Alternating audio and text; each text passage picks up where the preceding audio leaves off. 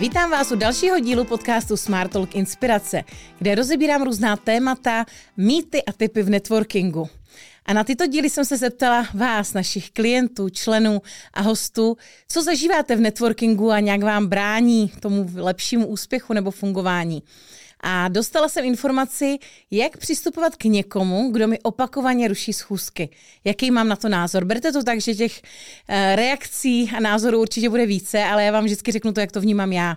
Já se pohybuju v networkingu 11 let a opravdu schůzky jedu každý den, takže věřím, že na ten počet toho mám za sebou opravdu hodně. A když mi někdo opakovaně zruší schůzku, musím teda říct, že se mi to neděje, ale pokud by se to dělo, tak je otázka, co to je opakovaně, jestli dám šanci dvakrát, maximálně třikrát. To je taková moje zásada. Ale já bych se spíš koukala na ten důvod toho rušení.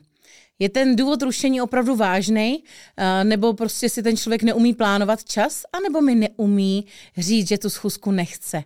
A to je důležité, na to se podívejte, protože pokud je to někdo, kdo je, dám příklad, hodně vytížený, úspěšný a já stojím hodně o tu schůzku, tak pokud mi ji ruší, tak se mu přizpůsobuju. Stejně tak, jestli já jdu za ním nebo on jde za mnou. Tam je těch situací opravdu hodně.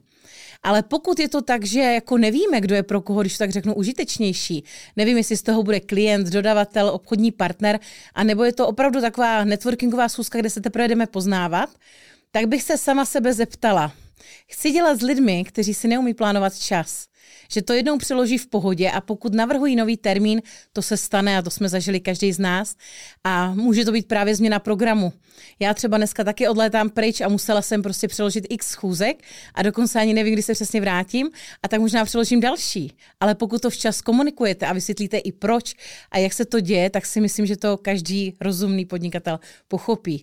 Takže moje rada je, jak přistupovat k někomu, kdo vám opakovaně ruší schůzky, Koukněte se na to, jakou má pro vás hodnotu, nebo ten potenciál té hodnoty a koukněte se na to, jak moc si vážíte svýho času. A já všude doporučuji upřímnost, takže pokud by se mi to dělo opakovaně, tak se normálně zeptám, a chceš se opravdu potkat, nebo to už děláme jenom ze slušnosti, aby se ten termín dal novej.